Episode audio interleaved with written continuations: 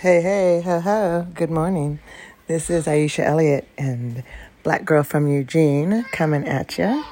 So, again, this is going to be uh, um, not a long note for you, but it will be a note nonetheless. And uh, you may hear my grandchildren in the background because this woman has been at home packing, packing, packing um, because I'm preparing to depart this uh, country for good.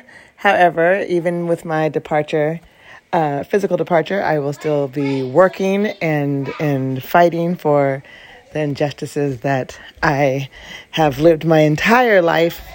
Um, so I will be doing my work um, my executive advising and my podcasting and my writing and all of those good things still happening in the United States at 110%.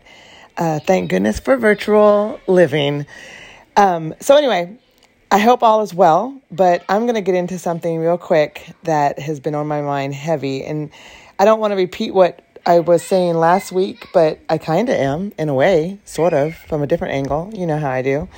So, you know, I I'm just a little shook about um, you know performative allyship. Yeah, we're gonna get into that because um, it's a problem. Not only is it a problem, but it is like discouraging and disempowering and um, some weird sense of disenfranchisement in a way. Like there's just this weirdness um, that, man, white folks are so inventive in how to get out of something uncomfortable. They're like the Houdinis of like, this is uncomfortable and I'm out. That right to comfort is just like a damn reflex. I mean, it just, you can't get past it. It's like that left jab, like, you know, the, the, the, the, you know, dodge and weave. White folks got that down pat. So, you know, I want to get into it a little bit because allyship is not to be taken lightly. And allyship is not something that you all, white folks, can actually ascribe yourselves to. Black and brown communities have got to name you an ally. And how to become an ally is not on your schedule. It's not on your uh, list of how it should be done, or I've done it for this long, so now I'm obviously an ally. You are not obviously anything. Okay, that's what I want to tell you straight up right now.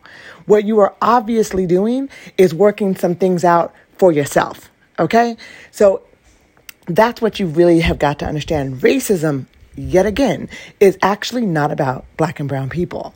It's about white folks and privileged people and their their inability to open up the resource, uh, the access to resource, their inability to release their need for control and power.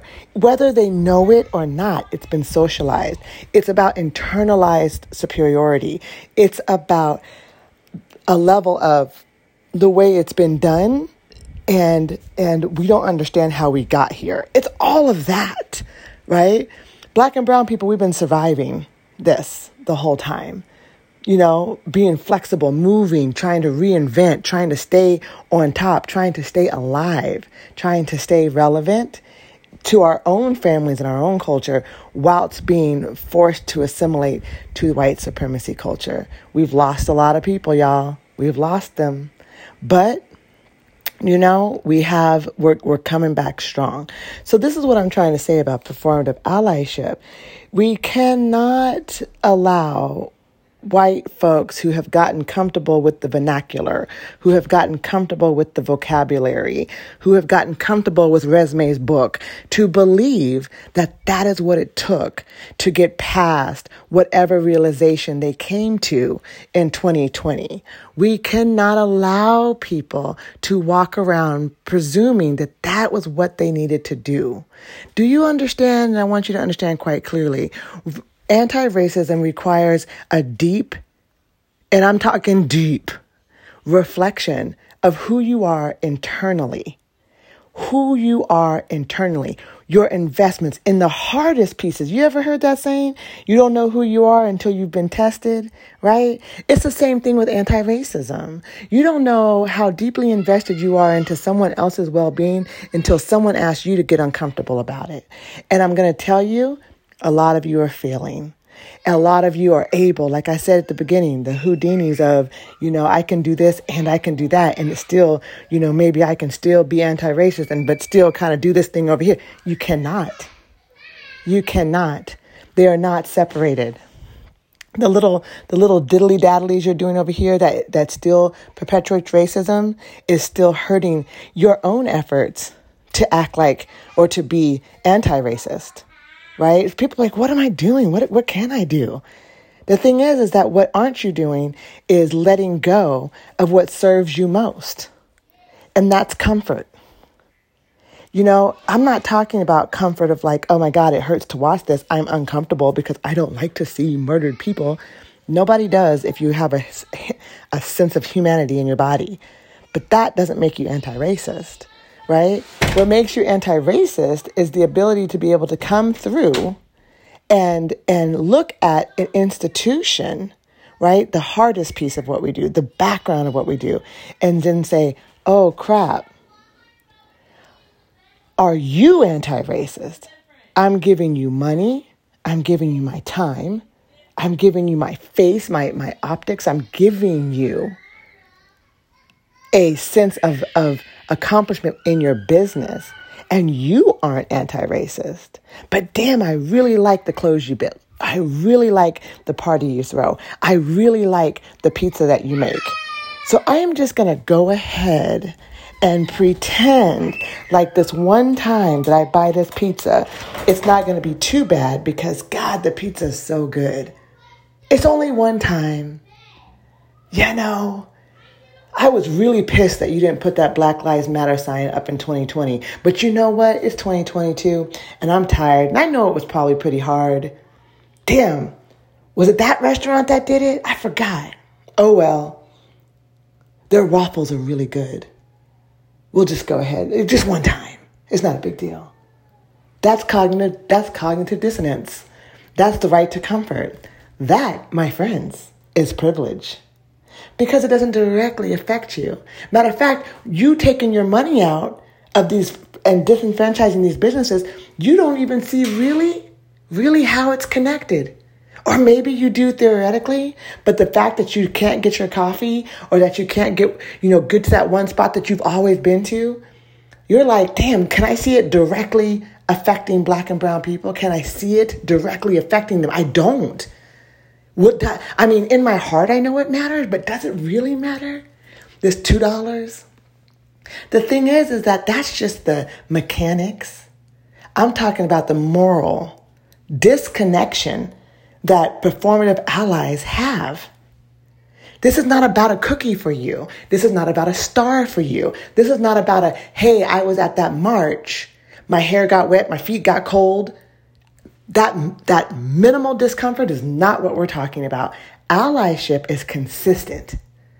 Allyship shows up with no need for award or recognition. Allyship is decentered, meaning that the work is there because you have access and the, the group that you are assisting has has requested your access, and you have given it and allowed them to lead. Them to lead, meaning that you don't have a piece in that. What you have a piece is, is the backdoor key to the access and to the resource. That's what you have, right? You know, and some people just, just quite don't understand you going to places and putting your money into places and putting your hard earned, uh, you know, um, energy into places to, to wear your Black Lives Matter shirt in those places, I can't even tell you how little of an effort that is. It's cute, don't get me wrong. It's cute. It does nothing. Because what you did is just paid $55 to that racist institution to tell them that they're racist. Guess what, sis? They know. Okay? They know. The homie that told you about it who works back there who said yeah these people are such such jerks. They don't even you know the the marginalized communities they come and they come and they come and they just like back them they just you, under the rug round file that. And then you go oh i'm gonna tell them how much is a ticket? Let me go in there and tell them that person who knows who is gonna go but yet at, go and put their Black Lives Matter t-shirt on and put their rainbow flag on in their hat at the table, they're going to be quiet at the table, right? They're going to be quiet at the meetings. Cuz they, you know, I don't want to be the one that is always saying this thing. You know, they're they're not they're not doing the work to to to deconstruct. Personal one-on-one anti-racism is lovely it's lovely. It's nice to be kind. But if you cannot recognize that the system is what continually perpetuates our access, continually perpetuates a narrative that black and brown people are not worthy of human decency, then you are not helping the cause. Okay, and I'm not saying everyone has to be a, a, you know a justice warrior, but I'm telling you, if you look at your five dollars and where you spend your to pick up your coffee and you ask questions, it makes a difference. Because one thing that this system works on, capitalism works on money. Okay, and as long as you aren't watching where yours goes, the background of the system is what it is, and we know that what the background of the system is. Say it with me, y'all. Racist. Okay, okay, and I definitely focus on racism because if you're not focusing on black and brown people, you're missing the whole point. We are the most intersectional community and group in the globe around any of these issues, yet we are the least resourced globally. So if you are not going directly to black and brown issues and starting there when your equity and your, your anti-racism efforts, you're not doing the work. And if you are not looking at yourself about in your day to day activities of how you perpetuate, this is hard work, y'all. This is hard work. I mean, I'm asking you to like look at your hair, look at your what what goes on, how much how much black is in your home, you know? Like I love watching these commercials. There's like a commercial for Fred Meyer Kroger line, right? And it's got um, some some hip hop song on it, and they're all of them are dancing. And I'm thinking to myself, I wonder how much money they actually donated to any black causes, but they show enough using the black music to sell their their stuff. These are the questions that you can ask yourself before you patronize, before you go and uh, are a patron to to anything. Follow your money. We are. We know where you we know what you support. Not by what you say, but by what you do. And these things matter. It's 2022 and we're still looking for people who are true. I didn't mean to make that rhyme, but it did. It's nice. Anyway, all I'm saying is that I just got off a phone call with some colleagues of mine, all black and brown, amazing, amazing women that do amazing work across the nation. And they are all sick and tired of allies that are not allies. and everywhere you look, that's who we find. It, people, white folks got tired real quick and didn't ask about the marathon. They just wanted to be out front, running fast in the first yard, the first you know, 50 yards, 50, 50 meters or whatever. We told y'all this was a lifetime effort. We told y'all that this does not require this, you will not get a cookie at the end of the week. We told y'all you will find that sometimes the value the, the value systems of anti-racism and a moral sound a morally sound uh, space in your heart so you can sleep at night may not be matched to the family that raised you. We told y'all. We came in this, you know, transparent as hell. We told y'all. Where'd you go? What what happened? You didn't believe us again? Still not listening to black women? Still not listening? You know, I mean, here we are with Roe v. Wade. Still not listening? Because in 2016, you know, 2008, 2004, 2000, and I can keep going back and back and back. How many times we can go all the way back to, you know, I mean, we can go all the way back to, to Jim Crow. How many times have black women said, this is what needs to be done in order to get out of here for everybody, even though black women are the least benefit, benefited group? Think about it. Think about it. Major movements in this country, black women, have been the push of backbone. Yet, for some reason, there's still a question mark. This is not about us. this is not about us, but this is definitely about you.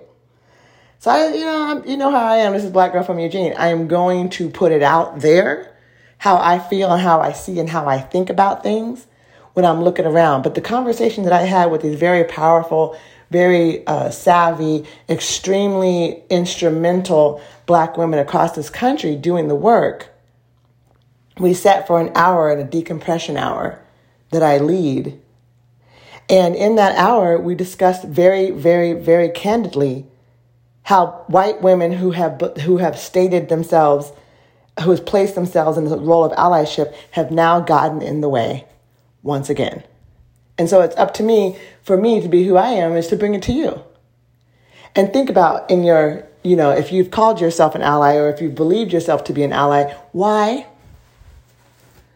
I mean, if you got the answers, then press on, sis. And that's for everybody who's saying they are an ally or they are anti racist because you have it in your heart is not enough. It has to be a verb. This is not a question of your goodness. Okay, this is not a this is not a press to your to to who you are as a person. It's a press to who your what your values are and how you choose to implement them and invest and commit. Because the people that you're saying that you are committed to, saying that your wellness is tied to our wellness, we're, we're calling bluff. We're not feeling it. So I'm just bringing it back to you, not feeling it. So maybe we need to come back to center. maybe we need to come back to center and breathe it out and say, what did we miss? Because this is where we're at. This is where we're at. We're tired. Black women have been tired for centuries, okay? But we tired, tired now. You know, it's the worst to have someone come into your your space and say, "I want to help," and then when you get there and going to help, and then they they they you know don't know how to use the brush and won't ask for help and and just like sitting around doing what they do, and you're like, "What are you doing here?" And you're like, "Oh, I'm just here for the cause." No, says you're not. You are in the way. There is access. The thing is, is that I don't understand. I don't really believe that you understand what access we're even talking about. I mean, do you, you really think it's it's there's so many layers to white supremacy culture. If it reaches for you to just the best that you can do is not say a microaggression, that's good. That's good and we appreciate that, but that does not make you anti-racist. That actually just helps you share space. Again, I cannot I cannot um, reiterate this enough. Anti racism means you have, are doing, doing, doing something systemically within the system to create access. I mean, even if it's the, excuse me, boss, where is the scholarship for, for anybody? Doesn't matter where you work. Excuse me, boss, where is the access? Where is the leadership representing who we are who we get our top dollar from. Or wait, what's the cause of our nonprofit? Oh. Who does this does does our specialty have a have a what It, what is the rate within our specialty of the disproportionality of black and brown people? Oh wow, yeah? Over 40%? Oh, okay, okay. Maybe we should focus in that community. Yeah, not just because what's around you is all white, but because the issue that you say that you are trying to work against is actually an issue for people of color. Start there and you will fix and help everyone above instead of instead of ignoring and stomping on everyone below. When really the issue that you work for, like your core mission, has to do and is directly related to the disproportionality of, of, of healthcare access, of education access, of, I mean, of food and nurture uh, and nutritional access. Like, honestly, pick something. Black and brown people are not equitably there. So whatever you're doing, trust me, it can be helpful to to to the community. Like I said, I live in the Pacific Northwest at the moment, and I've lived here most of my life, at least more than half of my life. I was born here. I know very well that there are very few black people here, but very few is not zero. And even if it was zero, white folks need to be anti racist regardless. Black people don't need to be in the room for that. And if that's why you're doing your anti racism studying or anti racism rearranging of your work because black people are showing up, then you're already on the wrong path. This is not about black people. This is about human decency and moral responsibility to your fellow people. We have to start where do you recognize black and brown people as equal to you? That is a question for your internal process, for your socialization. That's a deeper thought. That is where you start. Not with, I just didn't touch her hair even though I wanted to. Not there. That's not where you start. You start within and you ask yourself, where did I get this belief about black and brown people not being capable? everything that white society, everything that white supremacy society and culture, everything about day to day life in America has thrown nothing but crap at black and brown people. And black and brown people are still working right side by side, taking the heat and doing the job. So, how, where, and why in our minds or in your mind that you would look at a, a black and brown person and go, wow, I wonder how they got here? Once again, black women are the most uh, educated people in this country. Again, that's factual. Look it up. So, I mean, where did it come from? It's socialization.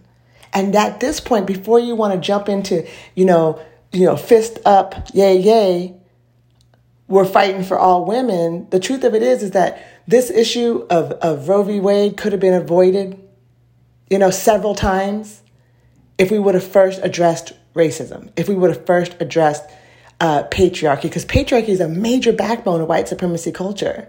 But so you guys, you know, it was that was missed. That was missed. Didn't didn't connect. Didn't connect. And I just want you to understand that Roe versus Roe v. Wade is horrific. I, I mentioned this last week, but I'm gonna tell you in real talk. Black and brown people have been denied this this access over the last 50 years ever since, ever since, ever since. Don't get me wrong. Don't get me wrong. Check out the disproportionality. Look it up. It's not even hard, honestly. It's right there. And then what we'll say is like, damn, how did we not know that? Trust me, black and brown women don't know that either. Right? Some of these folks are in these in these parts of this country that are like, isn't this how it is everywhere? No. No, it's not. No, it's not. So, anyway, I know I started off, I came out swinging, but you know, I love y'all. It's the way it has to be when it's just this repeated issue and you have to like look at it and be like, okay, that's enough. Stop, stop. You know, it's got it's gotten so bad out here that we can no longer pretend. I mean, nobody wants to be like, oh, it's either or, because, you know, that we don't know about, we know about that thinking. But when it comes to life and death, there is a line. And don't think that this is a dramatic replay of, of racism. this is, I mean, uh, do we really have to go? Have we slid back so far to recognize, I mean, to not recognize that death is imminent for black and brown people when it comes to the system? Like, I mean, you've been watching it, right? Like, we're, we're in the middle of a, a of, of just, just regular mass shootings and regular, you know, into, into vulnerable communities at regular Jewish communities, black communities, children, uh, of brown children you know, mental health is an issue. I mean, come on. It's here. So we're not actually sliding back into believing that it's not that bad, are we? Are we? Because you know, if that's what's going on, I mean, you it, the, the disconnection is real. That, that need for comfort is blinding yet again. That deniability is too easy. So just know I do take it personally when it comes to people who I love that that are negotiating it because it hurts me too to have to walk away. You know, it hurts me too, but this is this I can't I I can't afford it. Do you understand? Like the f- affordability of denial costs me my well-being. It costs me my life. I mean, it, I was beat from an inch of it in 2015. I told y'all about this. That was just that was my awakening. You know what I mean? So this so as we come into 2022 and 2023, we definitely got to know that this is something that is is a, a non-negotiable. At this point, we understand the depths of danger. So if you really are still negotiating that, I get it. It's difficult. Nobody wants to have to say bye to your boyfriend or bye to your dad or or at least if it's not bye, it's distant. That's terrible. But you know, we're doing it too. We're doing it too. And it's because we cannot continue to have the wolves or the snakes in the grass and think that we're safe. And I know it feels really horrible to be considered a snake in the grass when you're just like, uh, this work is just really, really hard. I do know it's really, really hard. I do this work all the time. I'm not blaming people who are doing the work. That is not what I'm doing. But what I am doing is that saying is that you cannot stay in that space forever and be considered an ally. You won't be considered an ally. Once again, it's something that you cannot choose, and your inconsistency of thought and of action will not land you in that field. You will be doing what you consider the work, spinning your wheels. No one of color is considering what you're doing is helpful. You are getting in the way. You need to do something in your sphere, in your life, in your access to deconstruct so that black and brown people can be can lead. Black and brown people can speak Black and brown people can be present without the danger of their lives being taken and or threatened. That is what that it's real work, y'all. It's hard. So so ask for help from each other, right? From each other. Look at people who have been called an ally, who have been held, you know, held next to black and brown people as as in sistership and sisterhood who are doing the work, who are in stride. There, there are white folks out there in stride. Watch them, see what they do, not what they say. They are doing. And that's where we are. That's where we need you to be. And if you're not there, that's your goal. Okay, that's your goal. And if you can't get there, please step aside until you are ready. No judgment just get out of the way. No judgment. This is hard. So please stop saying that you're an ally and an anti racist when truthfully, what you're doing is dabbling in the truth and a reality that you have just learned. And you don't want to be working within a discriminatory practices, but it doesn't mean that you don't contribute to them, right? That's a, those are different things. Those are different things. You know, there are definitely, you know, some really nice white folks who are straight up racist. I mean, I live in a, a, a wildly racist city full of very nice liberals. wildly racist. My my circle is is alarmingly small. Okay? You have to understand nobody gives any F's for your love, light, and compassion from a distance. None at all. And for those of you who are taking the work that you do and splitting profits, gaining access, who are who are um, setting up setting up work and concerts to benefit people of color, that's a good step. That's a good step. Keep moving. Keep it up. Understand one good act does not cover up, does not cover or replace the fact that you are not willing or not yet ready to release the systems in your life that still perpetuate racism, that you're not handing over time and money to corporations and institutions, nonprofits, practices, sports games, all of these things that are still vehemently racist. The two don't cancel each other. The, the good deed does not cancel that uh, unwillingness to to really step up. It just tells that you're that you're working on it. No, no, no, uh, no beef. You're working on it, but don't say that you're there. you're not anti-racist. Not yet. Not yet. But I like the energy. Don't hide behind that. There's lots of work to be done. And doing that is a good idea. When I say that, I'm talking about supporting black and brown businesses, sending out, you know, uh, um, pieces of your, of, you know, like for instance, artists are doing work and then uh, splitting proceeds amongst a, a black business that they know or communities that they know and doing that work. That's very nice. That's very nice.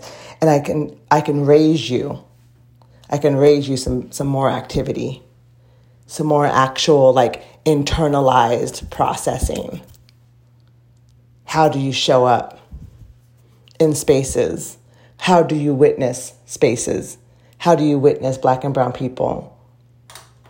How do you process your life, the things that you have in your life? What do you what do you name? Can you name it? Would you want to name it? How do you teach it? How, how often do you, do you correct people? Is the art and the music that you love black? Do you know the origins? You know, just try to get in it. Look at your own internal processing. Look at how you show up. What do you know about white? You know, that kind of thing. Anyway, I'm going to leave you with that on this Sunday. These podcasts are, are short and sweet. Um, we just had uh, in Oregon this institution, Oregon Country Fair, wildly, wildly racist and, and extremely sexist and uh, just actively supporting and, and actively protecting practices that are racist. Um, so I'm going to have some people who have been on a committee that has was working vehemently against the board and against the systems within Country Fair to try to open this uh, this million dollar institution uh, to to br- embrace anti racism. Uh, this institution is so problematic. I mean, it's it's so pro- it's so it's so deeply problematic. I mean, it's literally built on on indigenous burial grounds, and they know it. and gives no F's about it. Um, it was 50 years ago, built by a bunch of hippies. I have history in that history, um, but we're going to talk about that. We're going to talk about all of it in a couple weeks. I'm going to grab, grab a few folks from different marginalized communities who've been working um, really hard with this with this institution, and and pretty much this year just stopped and and has closed the door on it. And it's pretty tragic. It's pretty sad.